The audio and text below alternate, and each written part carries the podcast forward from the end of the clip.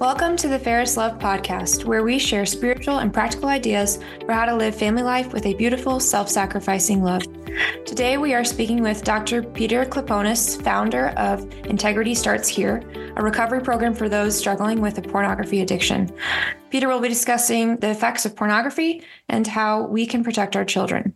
As a disclaimer, this episode will include the discussion of sensitive to- topics regarding pornography and addiction. Please be advised.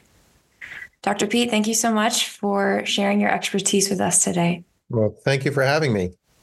So, this topic on um, pornography is a very sensitive topic.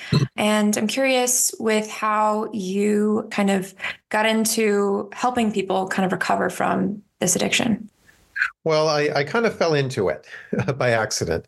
Mm-hmm. Um, my background is in marriage and family therapy. Mm-hmm. And when I began practicing, which I, I, I hate to say it was 27 years ago, but when I began, I made two decisions. Number one, I wanted to work from a Catholic perspective because I know that that would bring the most healing to people. And I also wanted to work with men. So, and people ask, well, why men? I say, well, everywhere you go, you hear about women's issues. It's all the women's issues. I say, what about the men? The men have issues too, right? Just mm-hmm. ask the wives, they'll tell you. Okay. So, over the years, I work with a lot of men, I work with a lot of couples. What I discovered about 14 years ago was a shift in my clientele. More men were coming to me who were struggling with pornography. Uh, in fact, for many of the married men, it was actually the wives that were calling seeking help. So I saw this pattern and I decided that I had to really investigate this and see what was happening. And what I discovered was there was this huge epidemic of internet pornography addiction going on, but nobody wanted to talk about it. It was taboo. No one could say anything about it, but there was this huge problem with it. And of course, you know, this piqued my interest and I really wanted to help these men. So I went back to school, retooled and got, you know, recertified as a sex addiction therapist and started really working in this field, particularly with internet pornography addiction. Uh, you know, and that's where my books and the whole program developed out of that because, again, they were coming to me looking for a Catholic program, and there wasn't anything out there. Uh, there were a lot of great, great secular programs, a lot of great Christian Protestant programs, but nothing Catholic. So after some prayer and discernment, I realized, okay, maybe God's calling me to create one, and that's what I did. Wow. Mm-hmm. Um, and you had mentioned 14 years ago is when you know the notice to, in your research. We'll get into statistics in a moment, but how have you noticed a shift in I guess from prior to the 14 years, you know, it's always been taboo, but how have mm-hmm. you noticed this shift of consumption or things thankfully have changed. All right. Because now more people are aware of pornography, the effects of pornography and pornography addiction, and more people are now willing to talk about it. And that's the great thing. People want to talk about this. They want to address it. It's not something that, you know, we just, you know, sweep under the rug. People want to face it and they want to address it. And that's the good news. And there's a lot of great information out there. There's a lot of good education out there that people can can get to really understand, you know, what pornography is all about, the impact of it, the effects of it on marriages and family, how addictive it is, and also what recovery looks like. And how does let's I mean, we'll just play, you know, devil's advocate kind of here. How does okay. how does pornography affect the person? Oh, in many ways, in many ways, you know, it, it affects the brain like a drug.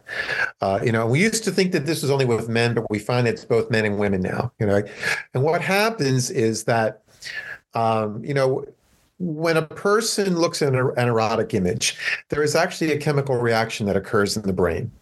A chemical called dopamine is released in huge amounts, huge amounts. Now, a little bit of dopamine is good. You know, you get a text from your best friend, you feel good at that moment. That's a little bit of dopamine. That's good.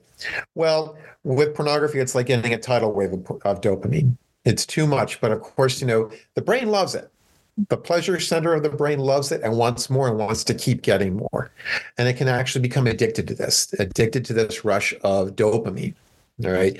You know, the same thing can occur, for example, with a person who has a gambling addiction. You know, they're standing there at that slot machine, they're pressing that button over and over again. They're getting a rush of dopamine and they're feeling the thrill and the excitement of it all. Right? We call this a process addiction. You know, normally with addictions, we think of putting a foreign chemical in our body for the effect on the brain, like drugs and alcohol. With process addictions, it's different. You're not putting a foreign chemical in your body, but you are engaging in a behavior that has a similar effect on the brain. All right, we call these process addictions. The most commons are pornography addiction, gambling addiction, video game addiction, shopping addiction, right? It's all based on these behaviors and the effect it has on the brain, which is that huge release of dopamine. And um, so, with that release of the dopamine, how does that kind of affect, you know, the relationships that anyone, right? Because you said it was both men and women have with their significant others, with their spouses. What does that? What does the cause of that rush look like for their relationships? Right. Well, this is very detrimental to the relationship because, first of all, for the spouse, I mean, it, it's there's a sense of betrayal, there's hurt, there's betrayal. You know, to them, these aren't just images on a computer screen; these are other women, right, or other men. Right? It can go both ways. Right. And there's a sense of hurt, a sense of betrayal. Uh, there's even a certain type of trauma that they experience from that. It's very similar to post traumatic stress disorder. We call it betrayal trauma. Right. And I've worked with many wives who are struggling with this. Right. And it really, for wives, it really hurts them deep down inside their sense of worth, their sense of beauty, their sense of desirability. Right. Because, you know, we all know that you know the women in porn they're all young they're all beautiful they all have these perfect bodies and let's say you have a, wife in her 50s she sees what her husband has been viewing online and what does she come to the conclusion well she says to herself how can i compete with that you know he must think i'm ugly i'm no longer beautiful I'm lo- i've lost my desirability he wants to replace me with these young girls on the internet all right? That that hits a woman right in the heart. It's awful and it is traumatic right? You know and and you know and it affects marriages unbelievably. You know the american association of matrimonial attorneys also known as divorce lawyers mm-hmm. did a study about this back in 20, 2012 and they found that pornography plays a significant role in 56% of all divorces right now that was 12 years ago i'm sure it's probably higher now so we know that this has this has devastating effects on marriages. Mm-hmm. And you said you help a lot of women with that betrayal. Um, betrayal trauma, yes. Um, so how how do you when someone let's let's get to like the part of where we want we want recovery we want people to yeah. to be relieved, uh, relieved from this addiction. Mm-hmm. Where do you start? Right. Well, we start with, you know, first of all, the person who is addicted has to admit there is a problem, right? They have to admit there is a problem, there's an addiction. They need to take full responsibility for it. There can be no denial. And they have to be committing to doing whatever it takes to recover. So if recovery means you have to move a mountain, well, by golly, you better be ready to move a mountain. Right. Then they need to be uh, deeply immersed into a comprehensive recovery program. Right. That's going to include counseling, support, accountability, a strong spiritual element to it, virtue. Right. There's got to be a lot, and and and really, you know, I tell people recovery is not simply a program that you do and you're finished and you're done with. Recovery is a lifestyle. It's the rest of your life. The good news is that it's a healthy lifestyle, very healthy you know? So but it's getting into that. And we also have to understand that when it comes to addictions all right so for example the addiction to pornography the behavior the, the pornography use that's just the symptom. That's all it is.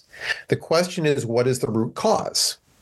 What got you into pornography? What drives you back to it over and over again? This is what we call self-medicating all right? And what we found is that 90% of the time that root cause has nothing to do with sex Nothing at all. You know, people often ask me, well, how can I sit and talk about sex all day? I say, I don't. I don't. I want to get to the root of it. And often the root is some deeper trauma. You know, growing up in a home where maybe there was abuse, maybe there was addiction, maybe there was a nasty divorce, maybe there was neglect. You know, uh, maybe these things could have occurred outside the home. You know, maybe you were abused by someone outside of the home, whatever. Usually there is some deeper trauma that what happens is they discovered somewhere along the way that pornography eases the pain. Mm. All right. Now, pornography right now is the number one drug of choice. Why? It's the most accessible. Right. For example, for, with drugs and alcohol, you have to go out and look for them, and then you have to pay for them. Pornography is free, and it's just a click away. All right. So this is what it is. So, like I said, 90% of the time it has nothing to do with sex. Mm-hmm. Nothing at all. Mm-hmm. And and we liken it to the drug. It is a drug. Um, and you know, you have the high of a drug and then you have the mm-hmm. crash when you don't have it. Does is pornography the same in the sense that after, you know, kind of a withdrawal period, is there still those kinds of those feelings and those emotions um, before kind of getting clear of it? Yeah. Well, yeah, there, there needs to be a detox. Mm-hmm. There needs to be a detox because what happens, you get the high, you get the crash. The brain doesn't like the crash. So what does it do? It wants to go back to what made it feel good.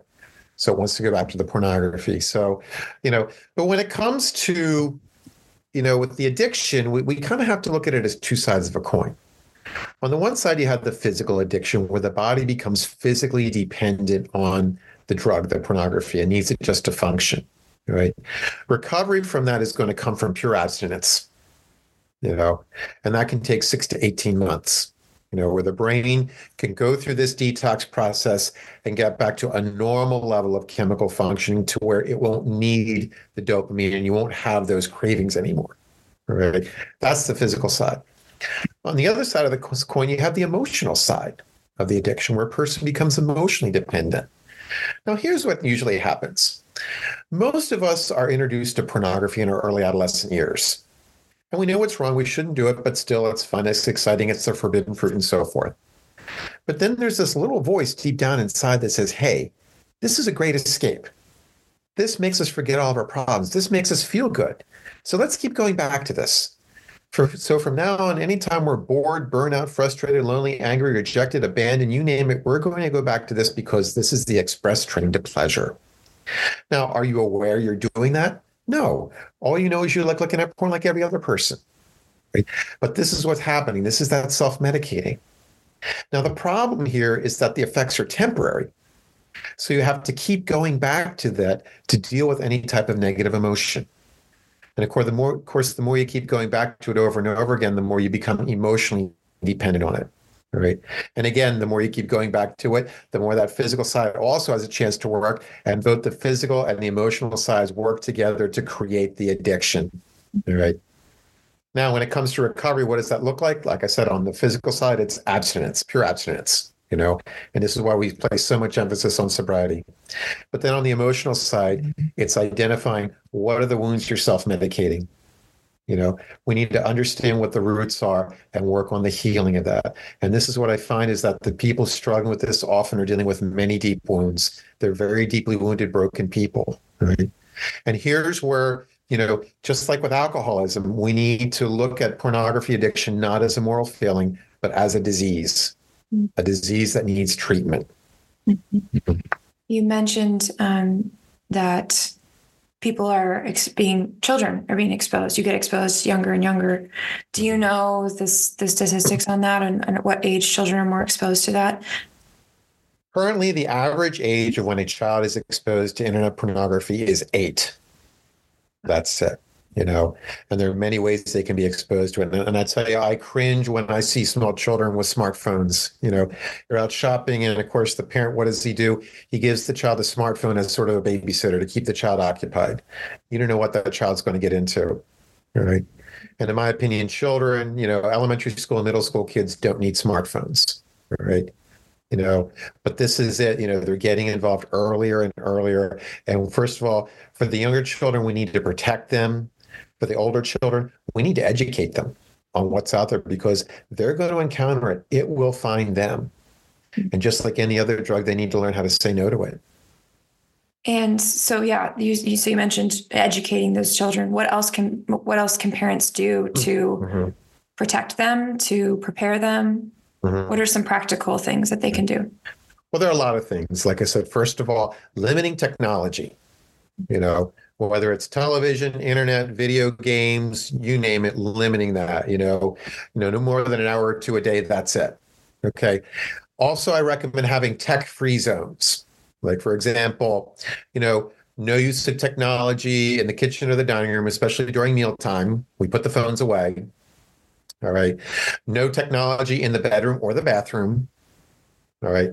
And there are certain times of the week where we don't use technology. For example, Sunday night, that's family time. We don't use any technology. Maybe we play board games or we'll go out and play basketball or whatever. Tech free times, tech free zones, right? Any use of technology also needs to be monitored, all right, with both filtering technology and accountability technology, right? Now, there's a lot of them out there. There's K9, there's Net Nanny, there's a lot of them out there now. The best one out there right now is Covenant Eyes they have the best technology. So, and no, I'm not getting paid by Covenant Eyes to say that. I wish they would pay me, but no, they don't. They've got the best technology. So, making sure everything's monitored with that. Mm-hmm. Okay. Uh, and again, like I said, for the small children, we need to protect them from that. Like I said, small children should not have smartphones. You never leave your child alone with the internet if they're on the internet, you're standing right behind them, watching everything that they're doing. Right, even with television, you know, you be careful what they're watching on TV. There are no more network censors anymore. You got to be very careful to protect them. Children 11 and older, you need to educate them on the dangers of pornography. All right, because it is out there. They need to know this is an addictive substance. This is not about sex. This is about an addictive substance that will take over their lives, right? Now, that being said, children also need to have an adequate, healthy, age appropriate sexual education. And unfortunately, they're not getting it. You know, at school, they get what, what I call as a basic plumbing course. Mm-hmm. Like, you know, this is a fallopian tube and this is what it does. That's all they're getting. And they're not getting anything at home. Right. So uh, they need to know, you know, and they need to know everything. Like I know a lot of good Catholic families, they really teach their children the theology of the body very well, and they do a great job at that. And kids walk away thinking that's great, but now how do they make babies? they don't know. Okay, you know, so we need they need to know everything because if they don't know, they get to be teenagers, they're becoming adults, they're in puberty, they're becoming sexual being, they want answers and where are they going to go? The internet. And what are they going to get into? Pornography. So we parents, we need to give them the right information about this. I know it's uncomfortable, mom and dad, but we have to do it. Mm-hmm. Right. So it is about educating them. Mm-hmm. So, you know, you know, I compare this to cigarette smoking. 50 years ago, doctors knew cigarettes would kill you, but no one could say anything about it. It was politically incorrect. It was taboo. It was everybody's right to smoke, and we were going to do it. We were smoking it in restaurants and on airplanes and everything. It took 50 years of intensive education. And unfortunately, millions of people dying along the way before we as a society got the message. And now everywhere you go, it's smoke free. All right. The same is going to have to happen with pornography. It's going to require intensive education because porn's not going to go away. You know, just like cigarettes never went away, they're still there. But with the education, what we did was we dramatically decreased the demand for it and that decreased the supply. The same thing's going to have to happen with pornography. Through education, we can decrease the demand and thus decrease the supply. That's how it's going to happen. Mm.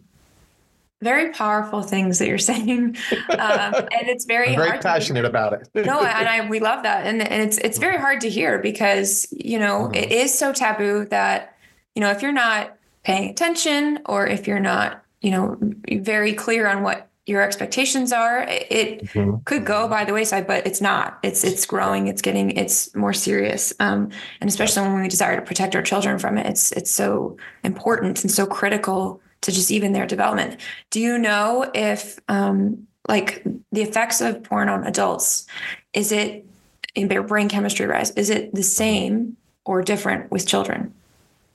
Um, it is different. And it's very interesting because, you know, we have the research uh, on pornography addiction in adults, and many of these adults grew up without the internet. So people, I'm, I'm in Generation X. We grew up without the internet. Okay. So there's one set of, of literature on research on people who grew up without the internet. Then there's another set of research on people who did grow up with the internet and the effects of pornography on them. And the ones that grew up with the internet have a more difficult time recovering from the addiction than those who didn't. Okay. Because those who grew up with the internet, again, they were exposed at a very early age and they had consistent exposure. In other words, they were able to go back to it over and over again. You know, maybe at home there was an unmonitored computer or tablet or cell phone or something. Okay.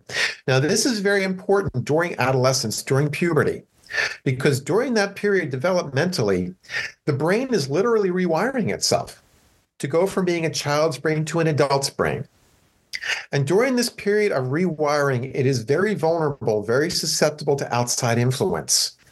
So you take this brain during this very fragile developmental period and you subject it to a lot of pornography.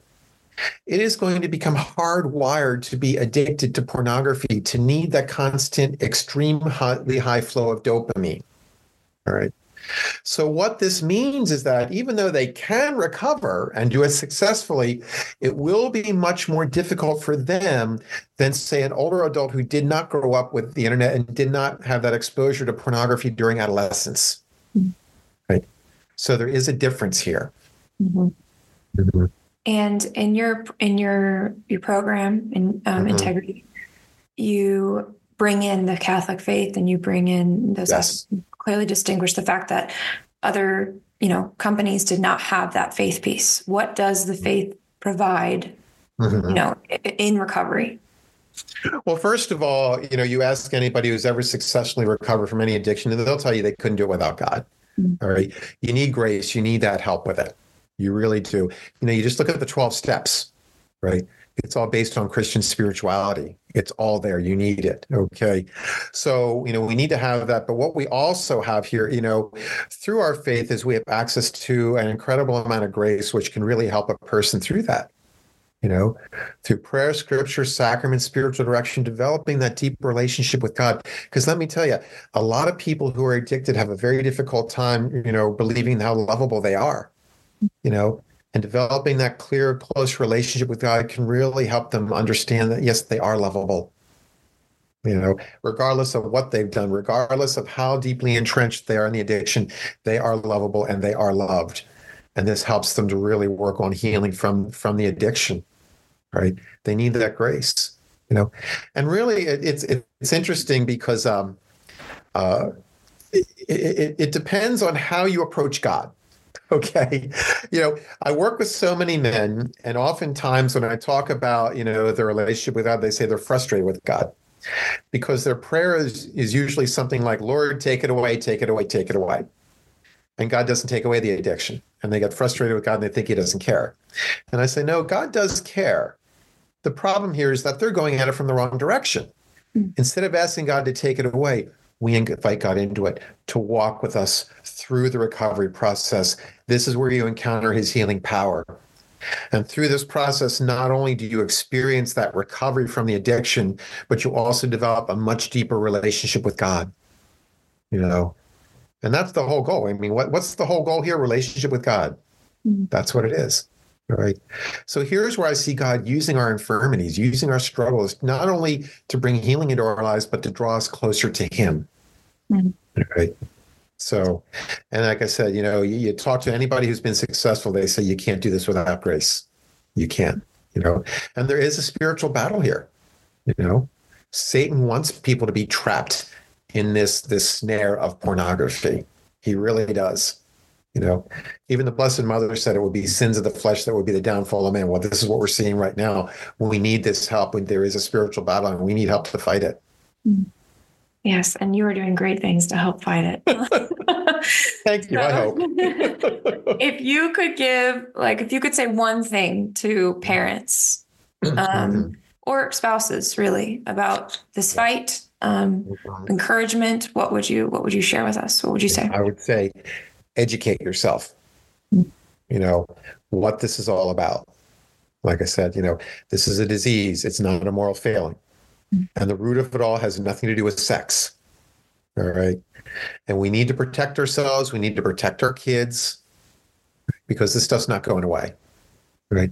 The good news is you can protect yourself. You can protect your kids. You can educate them in a very successful way so that they'll grow up to be healthy. Right. You know, we have the tools. We can do it. So that's the good news. That's great. Thank you. Where can we find you? Where can where did can you explain your work and um, we can share the rest of it in the notes too. So please share with us. Okay. Well, uh, you can, we we have a new website. Uh, it is called Integrity Counseling PA.com. PA is in Pennsylvania. Integrity Counseling IntegrityCounselingPA.com. That's where, where we are.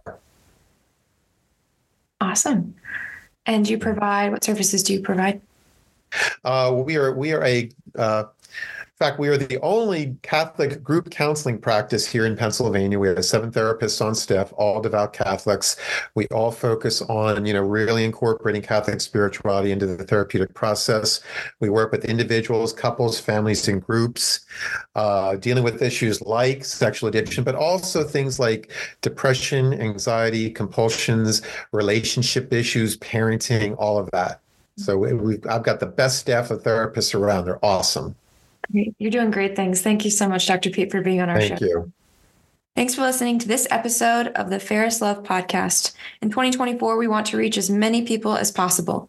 You can help by sharing this episode with a friend, subscribing to the podcast, or leaving a review. To learn more, visit us at fairestloveshrine.org.